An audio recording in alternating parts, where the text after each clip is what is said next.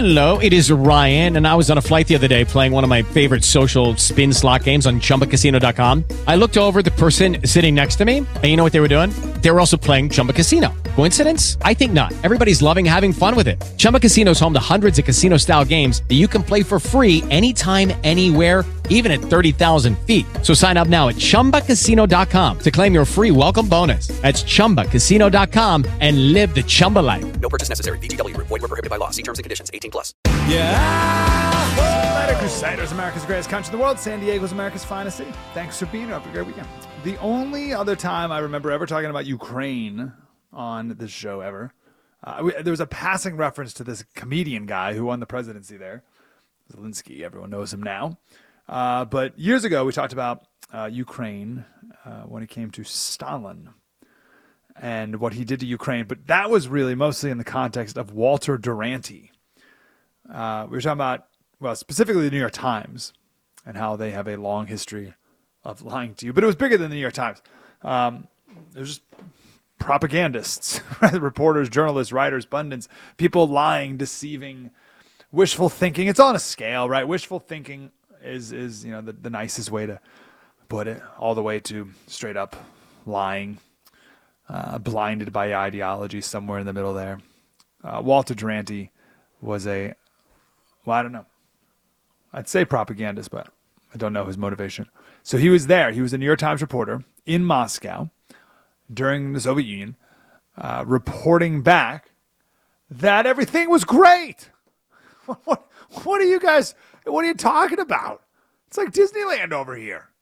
It's amazing. And he won a Pulitzer Prize. If you like, I would never, no one would know this guy's name. I would never talk about him if there was a reporter who got something wrong. The guy won a Pulitzer Prize. He was lifted up. He was won a Pulitzer Prize for this reporting. It'd be one thing if you won a Pulitzer Prize for some other report he did. No, it's for this. His reporting on the Soviet Union in Moscow, saying everything's hunky dory. Uh, do you know the? Uh, I gotta look this up because I got to give you the exact description. Uh, the uh, yeah, they both unbelievable. New York Times and Washington Post. I was wondering. I was like, was it New York Times or Washington? They both won the Pulitzer Prize for their reporting on Russia and Trump in 2016.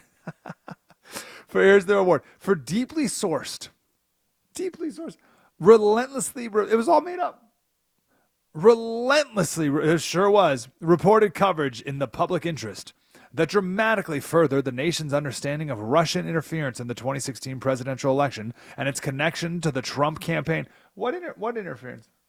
Do we know of any? Do they prove any? Did they talk about any? What exactly? What what interference? They won Pulitzer prizes, and it was all wrong. And now we know that it was Clinton who tried on uh, spot on Trump's campaign, as Trump said all along. Anyway, uh, Walter Duranty, he said, any report of a famine in Russia is today an exaggeration or malignant propaganda. Uh, he said, conditions are bad, but there's no famine. He said, yes, the process of collectivization can, can be tricky. He said, but to put it brutally, you can't make an omelet without breaking eggs. That's his line. You cannot make an omelet without breaking eggs. This was a he he didn't um, this isn't on the record. Like he didn't write this. But the story goes, uh, there were a bunch of reporters were talking about how do we report on people dying from famine, and his suggestion was nothing. We say nothing. He said, "What are a few million dead Russians in a situation like this? Quite unimportant. This is just an incident in the sweeping historical changes here." I think the entire matter is exa- exaggerated, right? So he was uh, at least blinded by his ideology what's a few million dead Russians? We got we got some revolution to win here, right? We're, this is communism, baby. We're we got some big time progress to make. What's a few million a million dead Russians? Won a Pulitzer Prize. The Nation said that at the time that he had the most enlightened, dispassionate dispatches. Dispa- dispassionate. Let me get the record uh, definition. It means like. Uh, you're lacking, uh, you're unbiased, uh, not influenced by strong emotion, and so able to be rational and impartial. not, well, I mean, it is black hearted dispatch. Is that the same thing? Oh, it's a few million dead people. We, we got we got communism to usher in. Is that dispassionate? Is heartless and dispassionate the same? Uh, they said he had the uh, most enlightened, dispassionate dispatches from a great nation in the making, which appeared in any newspaper in the world. it's straight up propaganda, right? So, what was he writing about? What, was Walter Duranty uh, writing about? Well, the topic is now more relevant. Not, not the, this topic's no longer Walter Duranty. It is now what he was writing about. The uh, Holodomor, Holodomor, Holodomor, Holodomor, different pronunciations. It means uh, death by hunger, hunger plague is another version of it. Uh, I guess the, the word has a connotation of, uh, what is it? It's a connotation of like uh, forced or uh, like cruelty to it. It was 1932 to 1933. So 10 years prior to that, 1922, the Ukraine became a part of the Soviet Union. And they were, and are in many ways, uh, the breadbasket of the region. This is why we say uh, you think it's bad when Russia controls 5% of the oil. What, what, what's the world going to do when everyone realizes that they also control 30% of the world's wheat production? Rutro. So Stalin took him over and then uh, said, hey, we need collective farms. This whole private property thing's not working for the revolution, the whole thing. So we're going to have collective farms. It'll be great. So give me your land. And the landowners in Ukraine said no. So then they killed them or, or sent them to labor camps and their land was confiscated. So Stalin called them kulaks. Have you heard this term kulak? It means well to do farmer. I guess there were like three different levels of peasant, and these were the uh, most well to do. And they were enemies of the state. And this predates this whole story, it predates Ukraine and, and all that, right? Uh, but it just means like a wealthy peasant, wealthy farmer. You have to, you own a certain number of acres, like eight acres or something. You're a kulak. Lenin called them bloodsuckers, vampires, plunderers of the people, and profiteers who fatten themselves during famine. And so there are a bunch of so came, oh, you're a bunch of kulaks and, and enemies of the state. And Stalin did not like how much resistance the Ukrainians were putting up, so he starved them to death. Now they don't admit to it now, of course. They say, "Oh, it's just a bad luck, bad luck, bad crop year, whatever." Somewhere between three and twelve million people died. Somewhere between three and twelve million people. And I always, whenever there was a, a range like that, I always thought that was so bizarre. Like you guys can't pinpoint it down a little more than that. That's a big difference, three to twelve million people.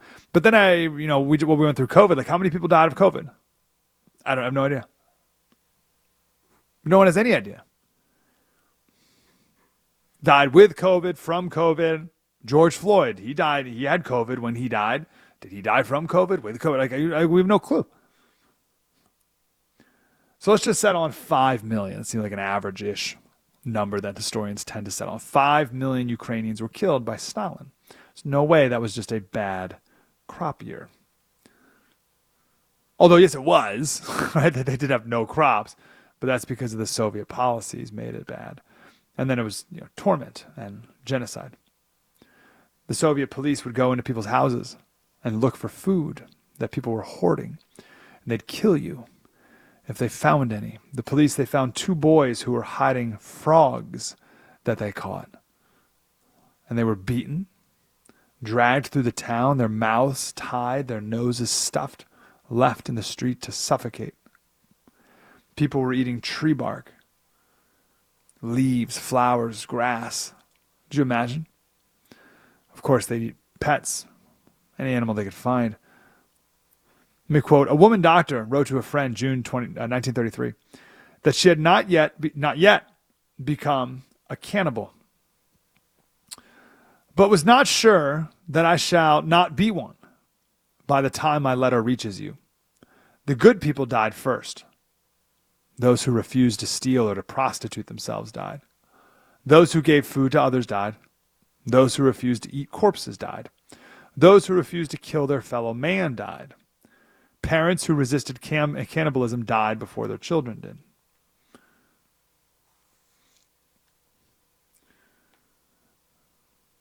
And here we are again the Soviets killing Ukraine, Ukrainians again. And it's going to be a long road. I remind you again, as we had to make this reminder often in the first few days, this is going to be a long time. Things do not all move at the speed of Twitter. Things do not move at the speed of news cycles. This could last years.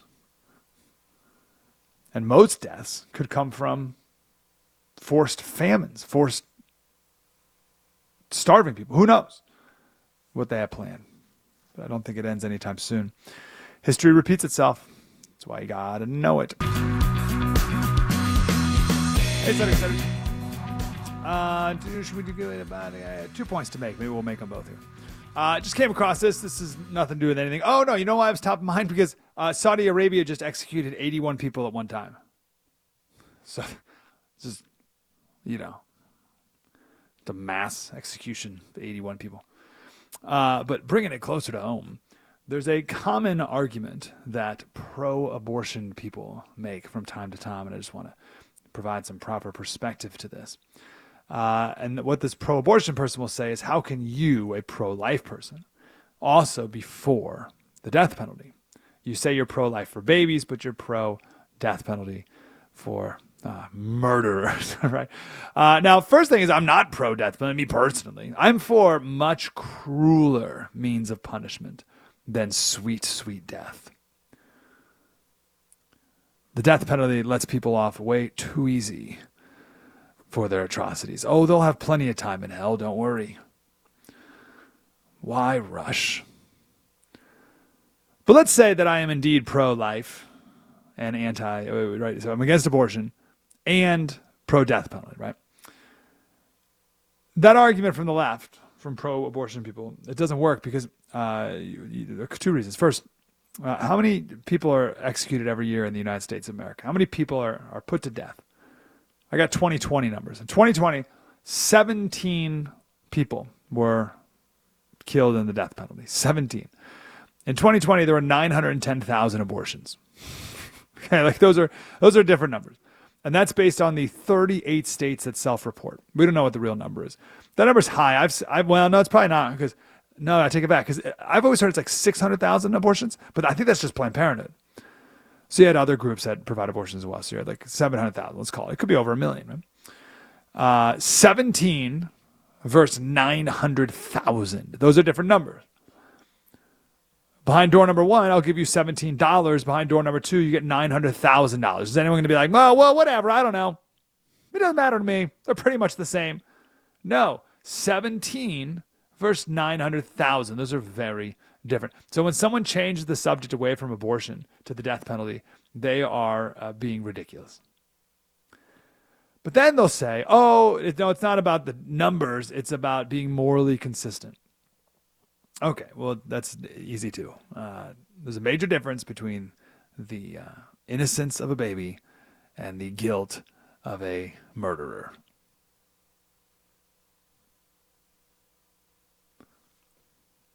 So, also, real quick, while we're sort of on the topic of cannibalism in the last segment, if you're just tuning in, you're like, wait, what did I miss? Paul Ehrlich, who he was the big environmentalist in 1968, he wrote Population Bomb. There's too many people on the planet. We're all going to die. One of the great doomsdayers of our era. One of the great big environmentalists, right? A lot of the environmentalists today have taken his same arguments and just repackaged them a little bit, right? Uh, so in 2014, after decades of predictions never coming to fruition at all in any way at all, just wrong time, a decade after decade after decade of being wrong, clinging to relevance, he made another claim in 2014, desperate to scare people in his last breaths on this earth. He says, We will soon be asking, is it perfectly okay to eat the bodies of your dead because we're all so hungry? Because there'd be, there'd be global famine because there's too many people. It was 2014 he said that.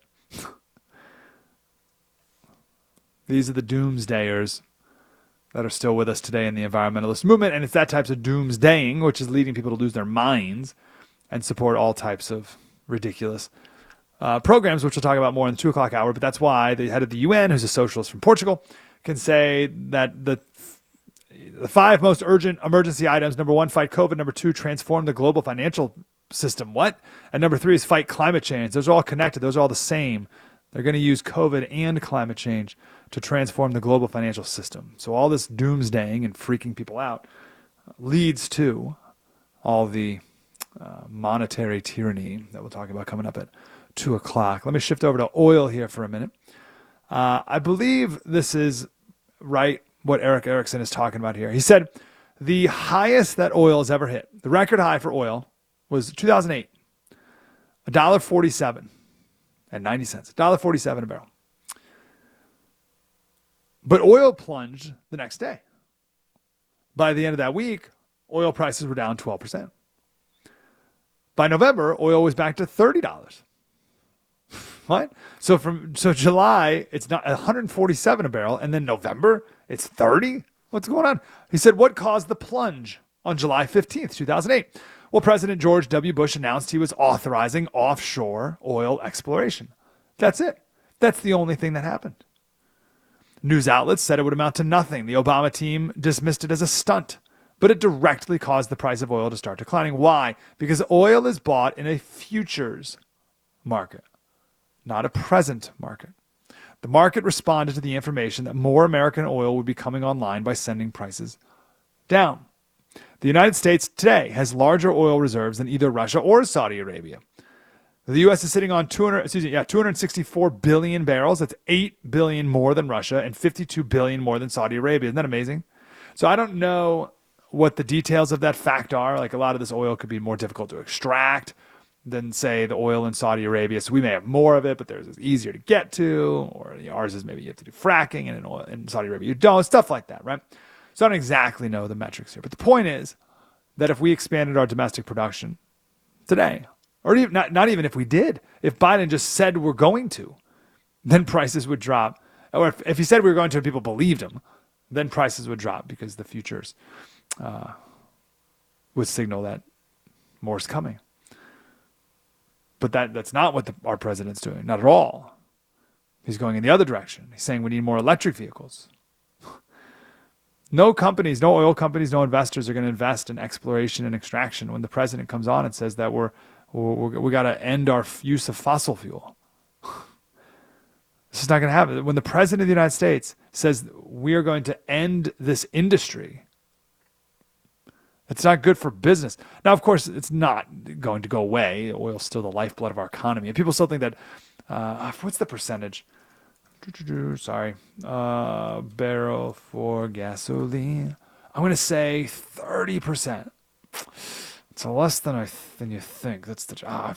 I always sign on to this weird Wi-Fi account automatically. I got to, you know what it is.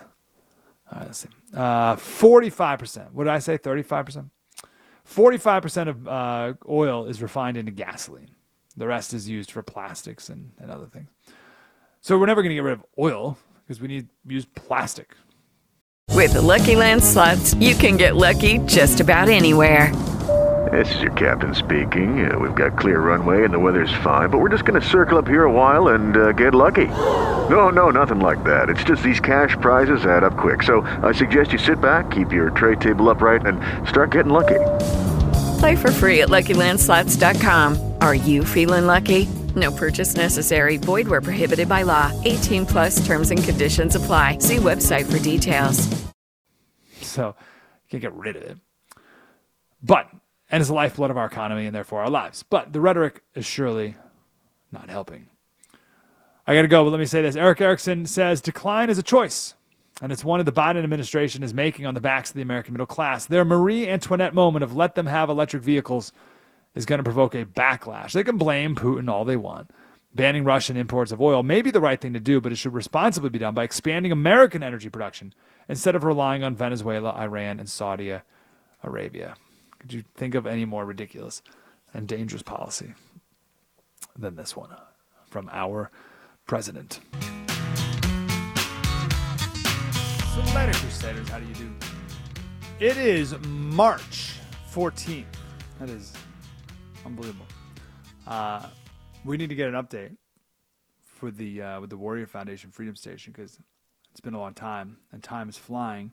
And I want to give you opportunities to help and support because uh, our guys need our help and support. Sandy Lehmkuhler is here. She's the, the founder of Warrior Foundation Freedom Station right here on AM 760. And uh, Junior's here as well. How are you, Junior? And Sandy. Hi. Hey, guys. Uh, Sandy, how are you? Well, this is Junior Mike. Oh, only Junior. No, Sandy's here too. Hold on, I'll pass. Oh, we're doing the, the hand back and forth. Gotcha, gotcha, gotcha. Junior, what's your what's your what's your job title at the Warrior Foundation? Yes, sir. What's your what's your exact title? Uh, Junior Rodriguez, uh, retired corpsman and executive assistant for Warrior Foundation. There you go, beautiful. Uh, what are, what are the things you guys are doing lately at the Warrior Foundation? What's going on? we are changing people's lives uh, one one step at a time. Um, we got one guy that we got a Batec for, which is an electronic uh, attachment to the wheelchair. Uh, changed his life Yeah, what is this? Sandy sent me a picture of this thing. Tell me about this.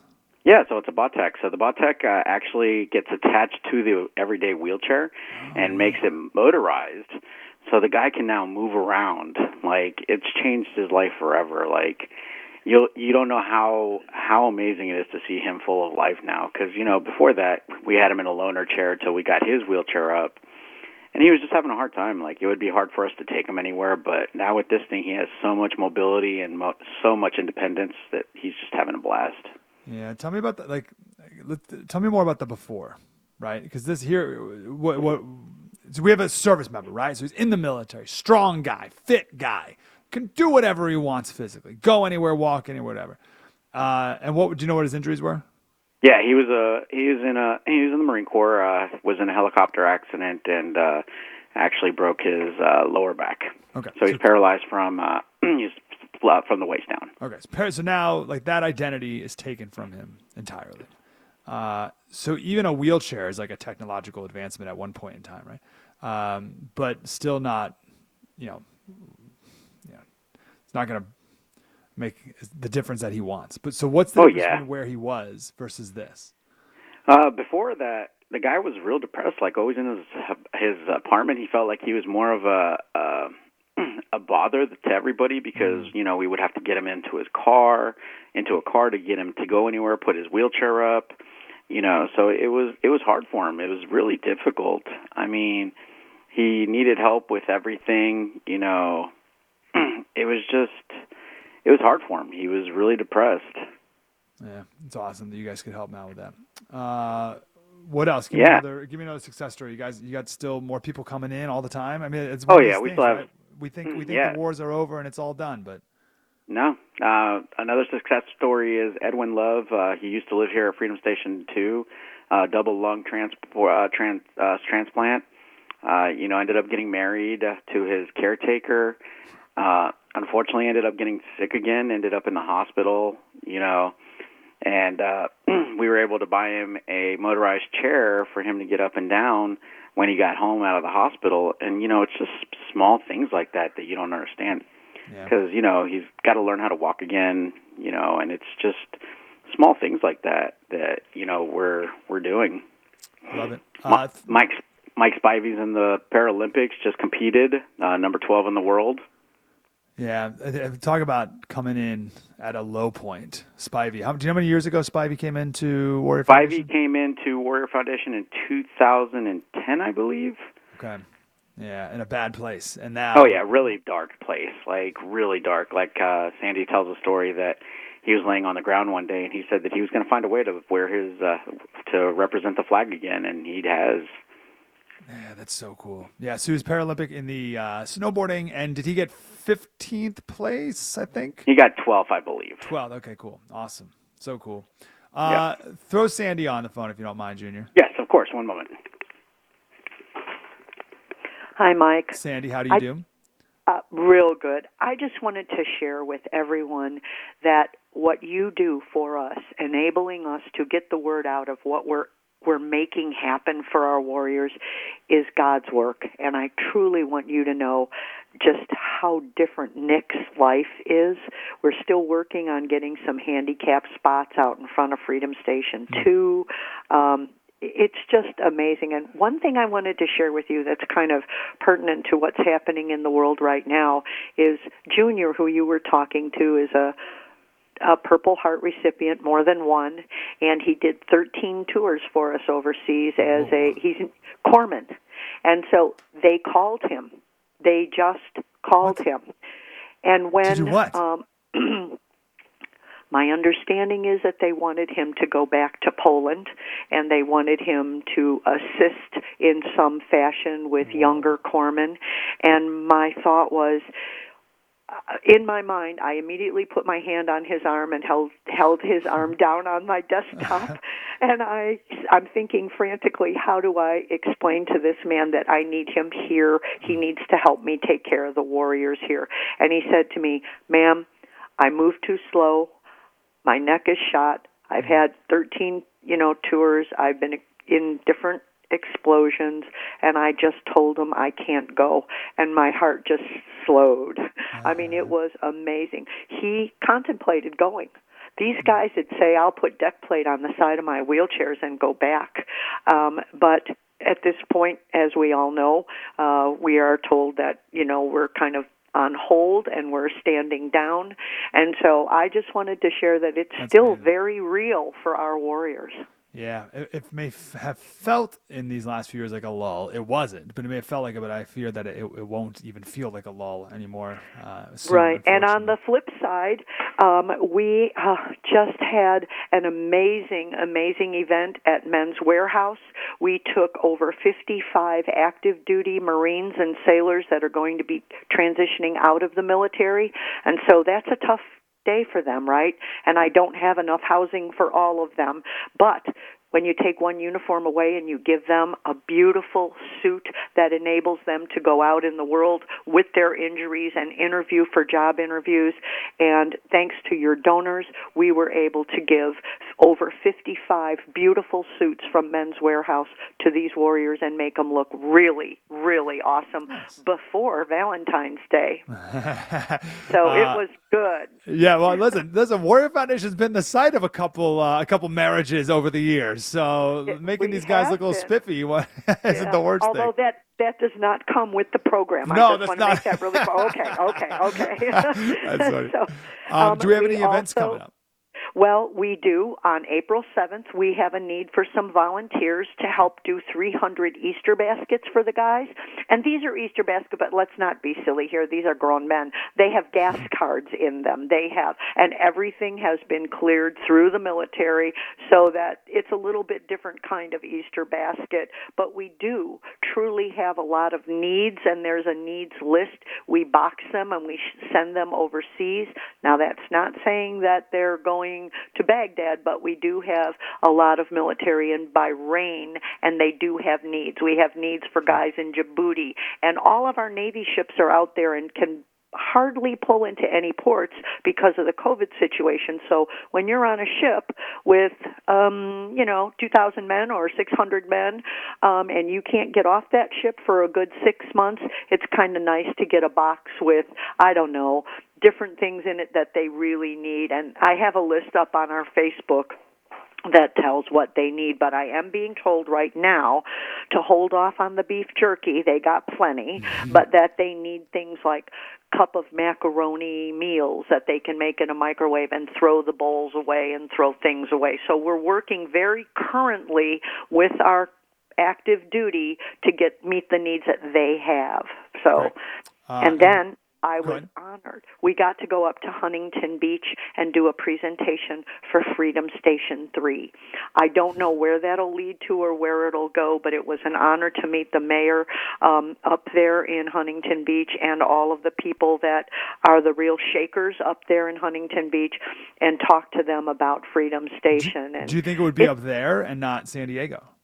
Actually, um, well, you know me, I'm always like dreaming, dreaming what what what is going to be the best for the guys. And I honestly think that there are some units in Vista, which is on the back side of Camp Pendleton, Yeah. which might be a better choice. But I am willing to have, um, you know, something up in Huntington Beach, and maybe we change that a little bit to be Freedom Station destination. So the guys that have maybe lived here but need a place to still be together shoulder to shoulder mm. up there. And who wouldn't want to live in Huntington Beach out by Patriots Point you know? I mean that's just a beautiful idea and concept. So we have a lot in the works and there are a lot of needs. I know everybody says there are a lot of needs but these guys are our national treasure. And I do think that we need to continue taking care of them and we need to be very mindful that our military is our power, our country's power. So I'm doing everything I can up at Camp Pendleton, um, at the Naval Medical Center San Diego, and all over the country to meet their needs. And you are the one that helps us do that, Mike. warriorfoundation.org. Not me, warriorfoundation.org. Uh, it's everyone listening right now, warriorfoundation.org. Uh, we got to go. Can you throw Junior on the phone, though, real quick? You betcha. Here he comes. Yes, sir. Hey, Junior, I only got a minute, but um, and say what you can, but what would they have a retired corpsman do in Europe right now? Well, there's uh, contracting companies that use us uh, to go help uh, help them out out there, and uh, they were looking for corpsmen and combat medics to uh, help with the situation over there. So we would train uh, train people to the basics for life support. Would you to get them train to a higher civilians or like like NATO forces or Americans or Polish or other con- other contractors and whatever they needed. wow, that's wild. Yeah. That's amazing that that need exists so drastically right now. And uh, Yeah, I actually have a couple buddies that that decided to do it, so they're Yeah. getting ready to punch out on April in April. whoa, and more to come, I'm sure.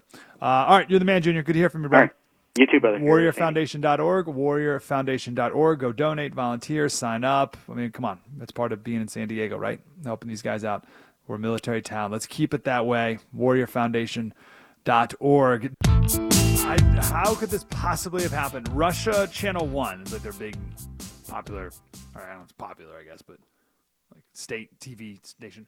Their evening news the, the woman's broadcasting and someone jumped behind her with a sign that said no war don't believe the propaganda they're lying to you here. What? That woman is dead now. I don't mean I, right how, how is she gonna live? No way they're gonna allow that. That's amazing. How'd she get there?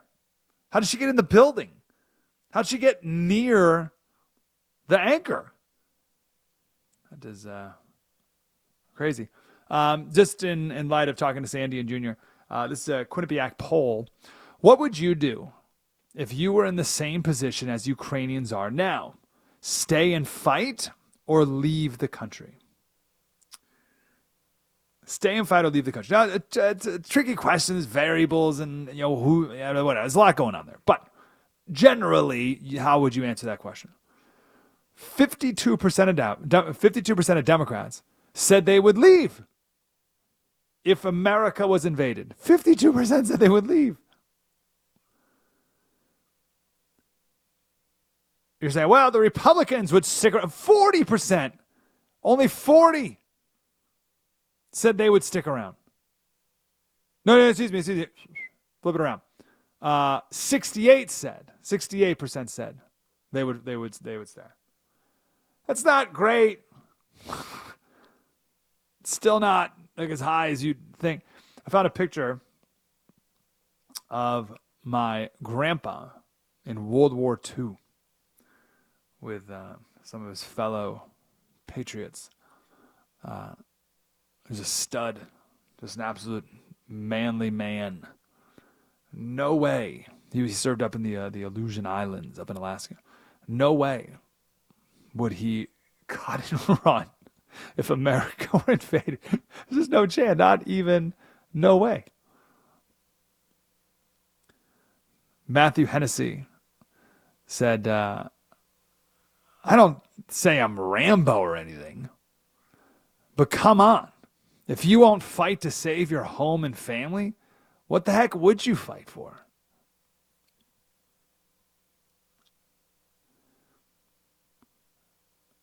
And everyone knows that's the wrong answer. Gosh, I would love, like, everyone knows you stay and fight.